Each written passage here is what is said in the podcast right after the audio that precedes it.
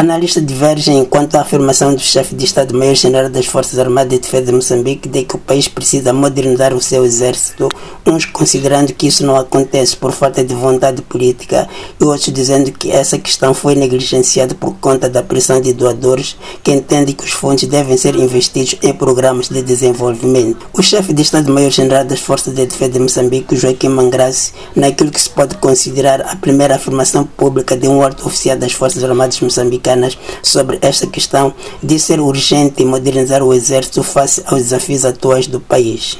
Há necessidade de repensar o sistema e dispositivo de Força Nacional. Precisamos de modernizar os meios e investir em novas capacidades, usando o poder militar como fator decisivo para antecipar e responder à vantagem assimétrica do inimigo. Mas para o analista político e também porta-voz da Renamos e Manteigas, não há vontade política para modernizar as Forças Armadas moçambicanas e esta falta de vontade política começou a fazer sentir depois da Acordo Geral de Paz, quando se formou um exército único integrando elementos do governo e da antiga guerrilha. A partir do momento que as forças foram unificadas entre FPLN e as forças da RNA, a Frelimo, a partir do consulado do presidente Chissano, criou uma força paralela a primeira força de intervenção rápida, a FIA, foi justamente para debilitar as Forças Armadas. E a consequência é essa, que hoje temos Forças Armadas com grandes problemas, com grandes déficits de estratégia, de combate e, sobretudo, de inteligência, porque o terrorismo eh, já está a assolar o país há cerca de seis anos. Mas por falta de inteligência suficiente, quando ainda havia sinais deste perigo,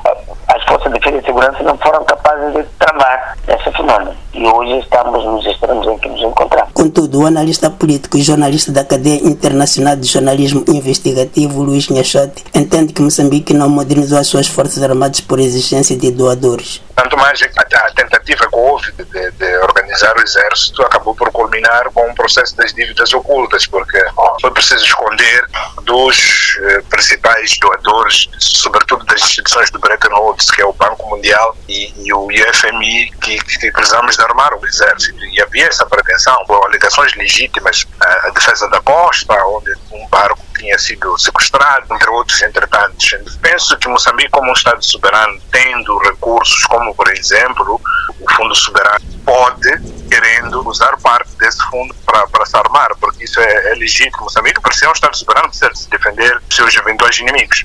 Entretanto, o também analista político Lucas Obice diz que o chefe de Estado-Maior das Forças Armadas de Defesa de Moçambique devia ter indicado como é que essa modernização deve ou vai ser feita, com que meios e até quando, porque é óbvio que Moçambique precisa modernizar o seu exército. De Maputo para a Voz da América, Ramos Miguel.